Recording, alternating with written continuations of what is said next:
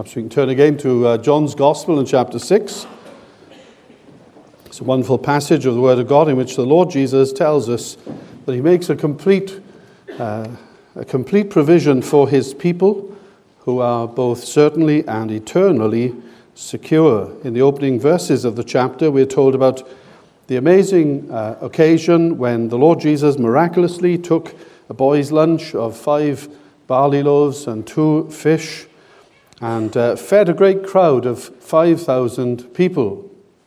And we're told that the next day the great crowd came looking for Jesus again, and when they found him, they say to him there in verse uh, 26, uh, and uh, 20, uh, sorry, he says to them in verse 26 and 27 Most assuredly I say to you, you seek me not because you saw the signs, but because you ate of the loaves and were filled.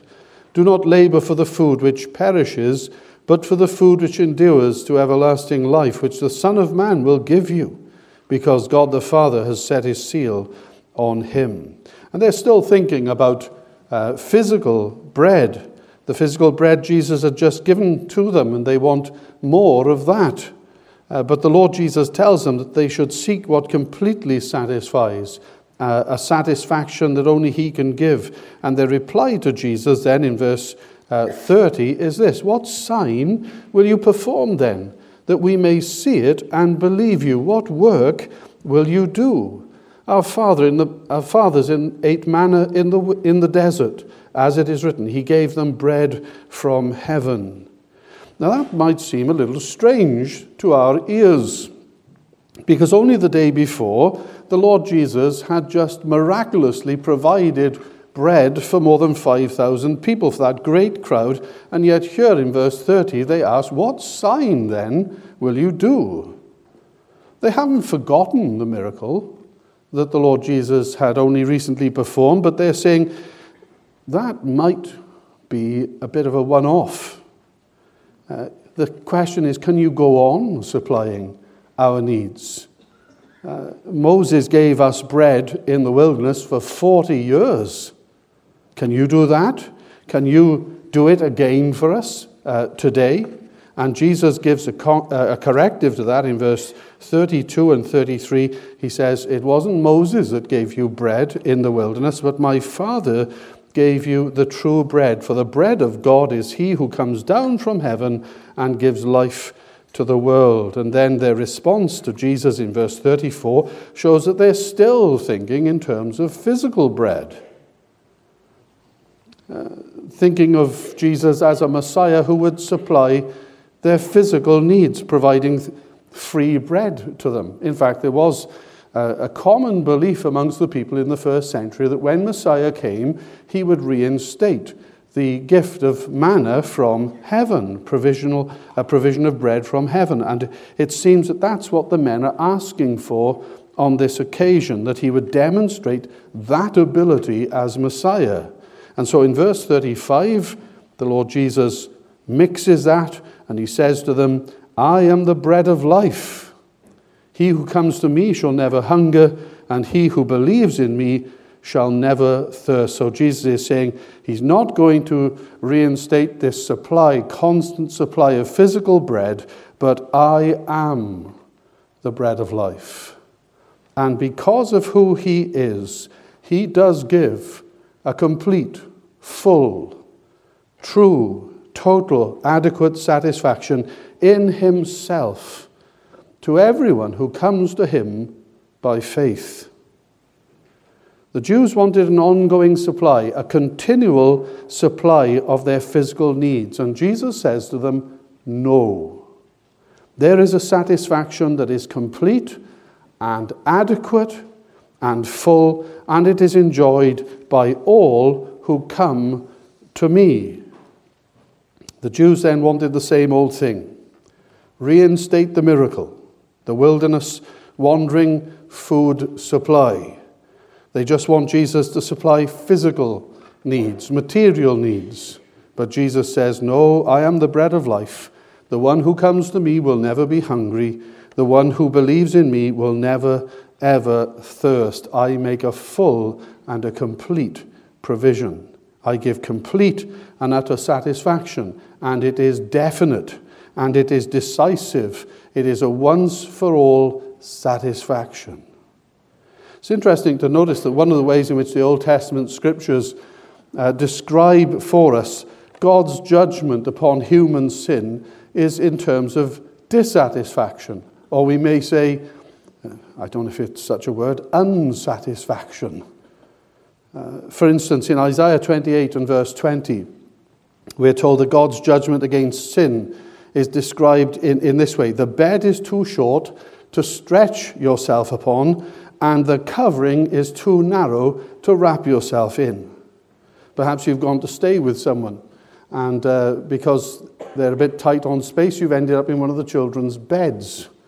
And so uh, you climb into the bed, but uh, it's a bit shorter than a normal sized bed, so your feet hang out the end of the bed.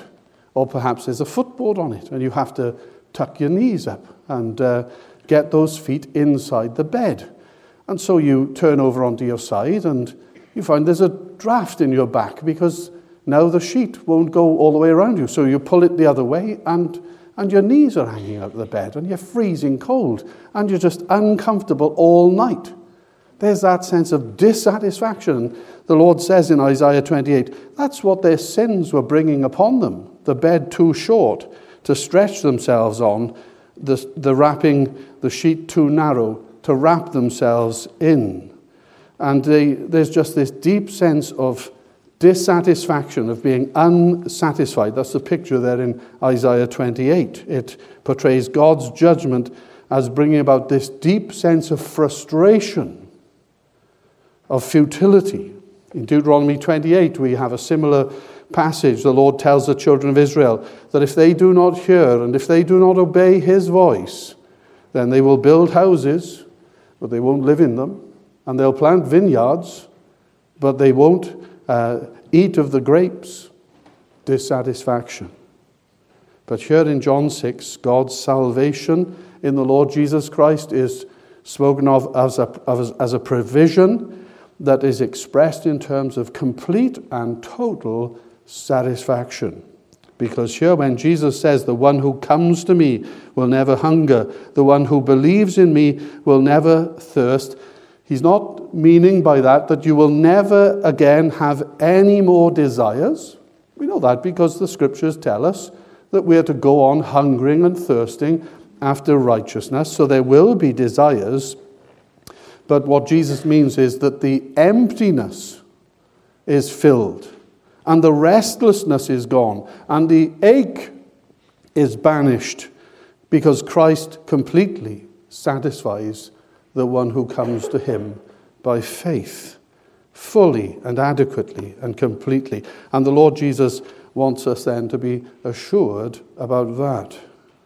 And then there's a second thing here uh, that the Lord Jesus uh, expects his mission to be successful. Verse 36 and verse 37. Uh, he says, I said to you, You have seen me, and yet do not believe. All that the Father gives me will come to me, and the one who comes to me I will by no means cast out. He wants us to be assured that there is a complete satisfaction to everyone who comes to him by faith. And he wants us to be assured that his mission in the world is going to meet with a complete success. He's very straight with them, isn't he? He says to them, You've had the evidence, but that evidence hasn't been translated into any conviction or commitment. You have seen me, but you do not believe. You have the evidence, you've seen the feeding of the 5,000 and the other miracles that he had performed, but that hasn't been translated into faith or commitment. It hasn't been traced, uh, translated into trust or to confidence in the Lord Jesus Christ. Do you see the implication of what he's saying when we come to that point? I hope that you have realized by now that an association and a, a familiarity with the Lord Jesus Christ, a knowledge of who he is and what he has done and so on, that none of that means you have any faith in him. You can have a connection with Jesus without having any communion with Jesus. These people had a connection. They saw wonderful things.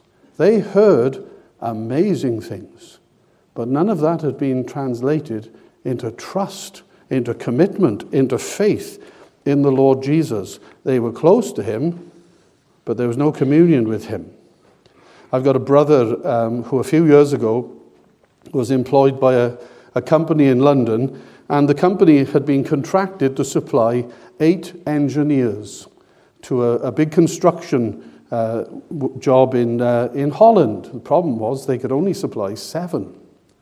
So my brother Phil was called into the office and he was told that he was being made up to an engineer, that he had to go to Holland and he had a part to play. He was told he had to walk around that site with rolls of plans under his arm. And if there was one thing that had to be sure, it was that he never answered a single question. Anyone asking a question about the job, he was to say, I'll get back to you on that just playing a part. And so he spent six weeks walking around that huge site in, in Holland. But he had no expert knowledge about anything that was going on there. He didn't have a single qualification to his name. He was just playing a role. And in a very similar way, you see, we can have a merely superficial connection and association with Jesus Christ and the church that falls short of a real, vital connection, a saving connection with Christ. And Jesus tells these Jews, You have seen me, and yet you do not believe. Might Jesus be able to say that about some of you? And would you expect that sort of response to discourage Jesus? He's done so many mighty works, those recorded in the first part of this gospel of John and others beside. And yet he's met by this implacable, unbelieving reaction. They will not believe upon him. They're unpersuaded by the things they've seen and heard. So, what, what hope is there that the mission that Jesus has been sent into the world to accomplish would meet with any success? Here are people who've observed the evidence that he's provided unpersuaded. His works are clear, his power is obvious, and yet they just go on in their unbelief and their opposition to all that he is and all that he does. But look at what Jesus says in verse 37 All that the Father gives to me will come to me. All that the Father gives to me will come to me. So when Jesus sees the unbelief of the Jews, that doesn't discourage him. He doesn't throw in the towel and say that his mission has failed, that God doesn't have a people after all. No, he says, All that the Father has given me will come to me. He's saying, God has guaranteed to give me a believing people. And I will have a believing people in spite of whether you believe upon me or not. He says to them, My Father guarantees it. He has given them me, and all that He has given to me will come to me. So, do you see what an astonishing statement that is? God gives the people to Jesus, and then individually, one by one, they come to Him. How do they come to Him, and why do they come to Him? They come to Him because God has given them to Him. And you might ask, but what does that mean? Well, Jesus is talking here about the same thing that the Apostle Paul speaks about when he speaks in terms of predestination in the epistles. He writes about predestination uh, to decide and to mark out beforehand, to determine something ahead of time. That's how Paul speaks of it. The Lord Jesus doesn't use the same word here, but he's talking about the same thing. It's the same teaching with different terminology. Yet some people seem to have blinkers on when it comes to reading the New Testament. Uh, when they come to these passages, they just don't get it. They read the passage and they just don't see what Jesus is saying. But what is he saying? When Jesus says, All that the Father has given to me will come to me, he's saying, God has marked out for Jesus and given to him a people. And those whom God the Father has given to him will, in time, actually come to him. Why do they come? They come because the Father has actually given them to the Son, his, to his Son Jesus. And that's why, though he was faced with this open hostility, this unbelieving crowd, Jesus nonetheless expects absolute success in his work. Facing implacable unbelief, he does not despair, he doesn't throw in the towel because God the Father has given him a people, and those whom God has given to him will surely come to him. Now, perhaps that whole idea bothers you a little. Perhaps you're asking, well, how can I know if I am one of those people whom the Father has given to the Son? Well, the answer to that question is very simple. Have you come to Him? Have you come? All that the Father has given to me will come to me. So have you come to Jesus Christ? What does coming mean? What does coming to Jesus mean? Well, we're told in verse 35 that it's the same as believing upon him. Have you come to Jesus by faith? You find the same sort of thing in, in Paul's first epistle to the Thessalonians, uh, where Paul writes uh, about the fact that the believers there were elect, chosen by God. He knew it. How did he know it? He tells us in 1 Thessalonians 1, verse 5 because our gospel did not come to you in word only, but also in power and in the Holy Spirit and in much assurance of faith, as you know what kind of men we were among you for your sake. And you became followers of us and of the Lord Jesus, having received the word in much affliction with joy of the Holy Spirit. How do you know you're one of God's chosen ones? He says. It's because of the way in which you've received His gospel, you've received His word in much affliction with joy of the Holy Spirit. How do you know if you're one of those whom God has given to His Son? You know by the reception you give to His word, to the gospel. And how do you know if you're among those then whom God has given to Jesus? Because all of those whom he has given to his Son will come to him. Have you come? That's the evidence. So I'm saying to you, don't you fret about whether or not God the Father has marked you out to give you to the Son. The question is, have you come? But you see Jesus' confidence and his assurance here and that we too need to draw from this very same passage.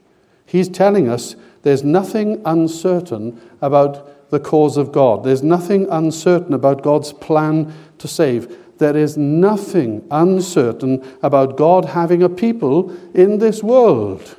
No matter how hard and no matter how determined and deep dyed human unbelief may be, and their opposition to Jesus Christ, all whom the Father has given to me will come to me. So there is no reason ever for disappointment, there is no reason for despair, because God will have a people, and He has given those people to Jesus, and infallibly every one of them will come to Him. I hope that gives you some hope and confidence when it comes to thinking of the future of the church and the progress of the gospel in the world. Early in the 1500s, just before the Reformation, there was a landowner in Rome, a wealthy man who held a great feast.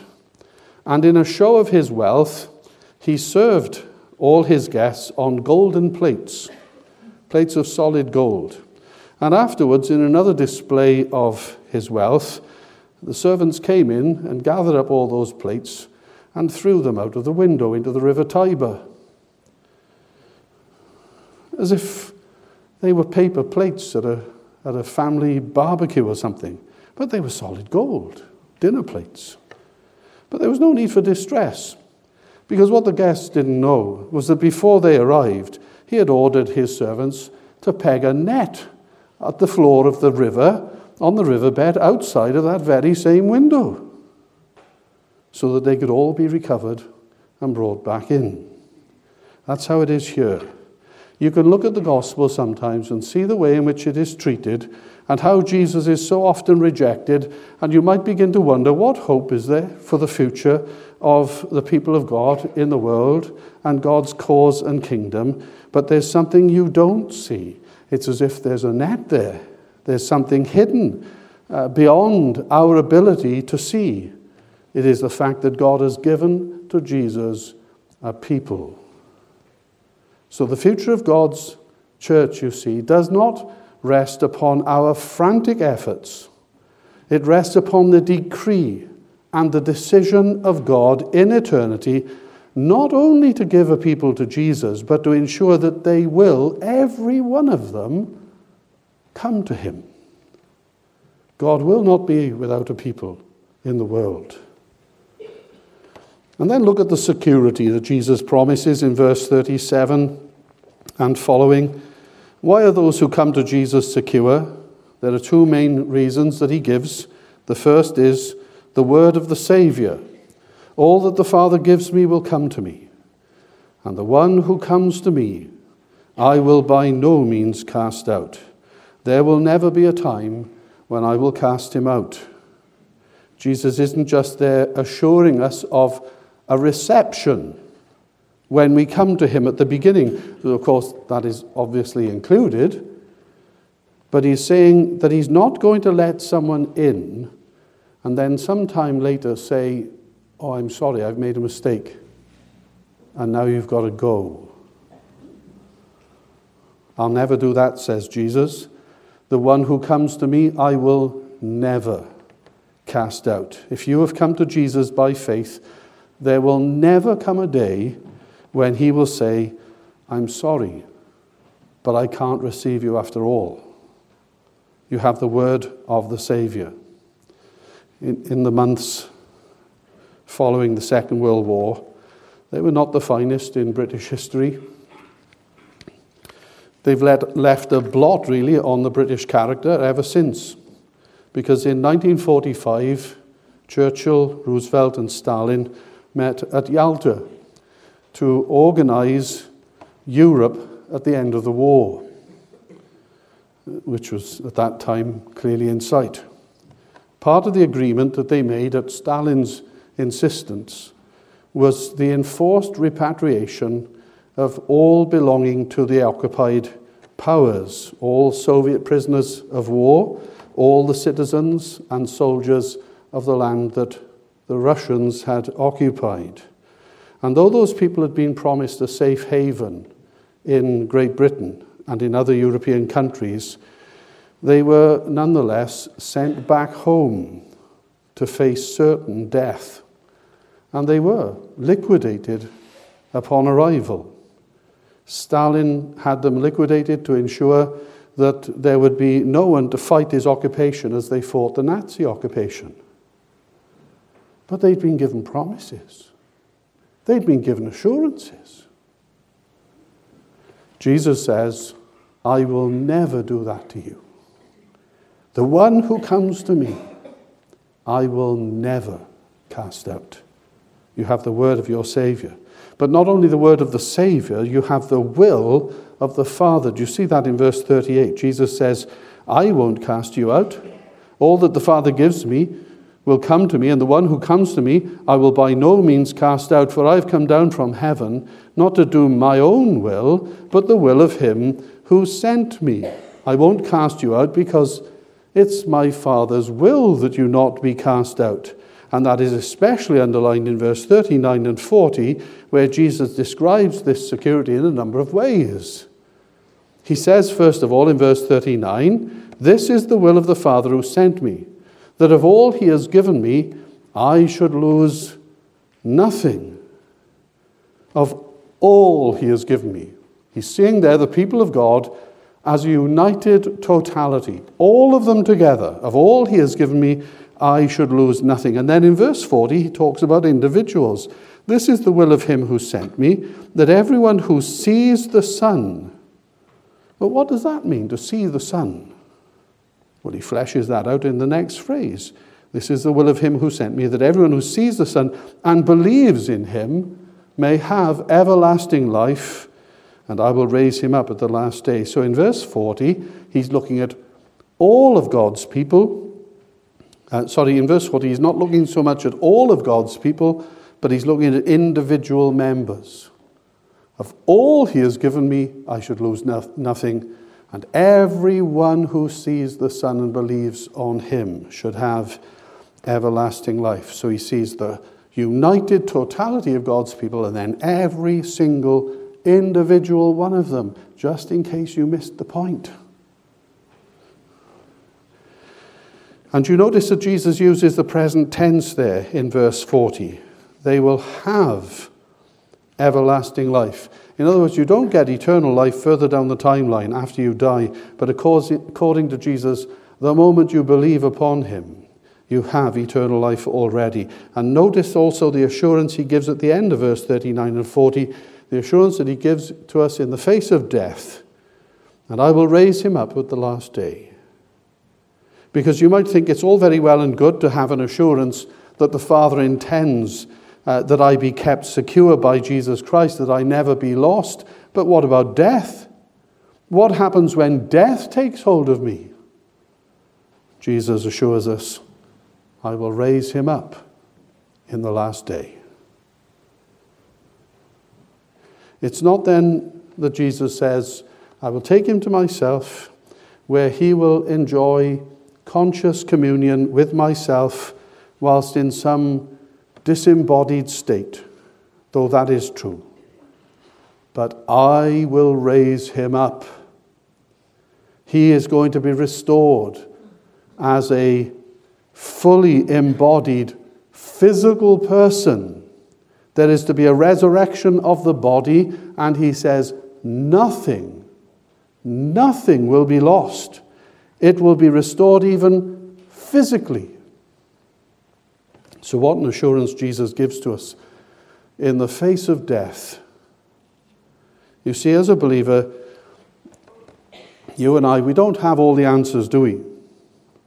But we do have a Savior who says to us, I will never cast you out, and who has said to you, I will raise you up in the last day. And the one thing he says to you in the face of all your fears, I'm never going to cast you out.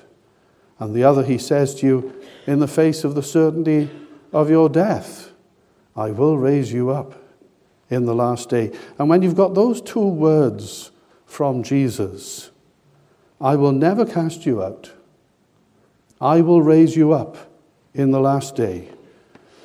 It seems to me that that's enough to know. So, coming away from this passage and these words of Jesus, you should come away with this great assurance that He promises to satisfy completely everyone who comes to Him by faith and that he will certainly have a people who will never be rejected and who will never be destroyed. Lord bless his word to us. Let's pray. We thank you, our gracious God and Father, for our Saviour, the Lord Jesus Christ, and we thank you for his wonderful words and for the astonishing assurance that he holds out to the people of God. We pray that we might come to him Look to Him, trust Him, follow Him, serve Him, die in Him, be raised again to eternal and immortal life by Him. We ask these mercies for your name's sake and glory. Amen.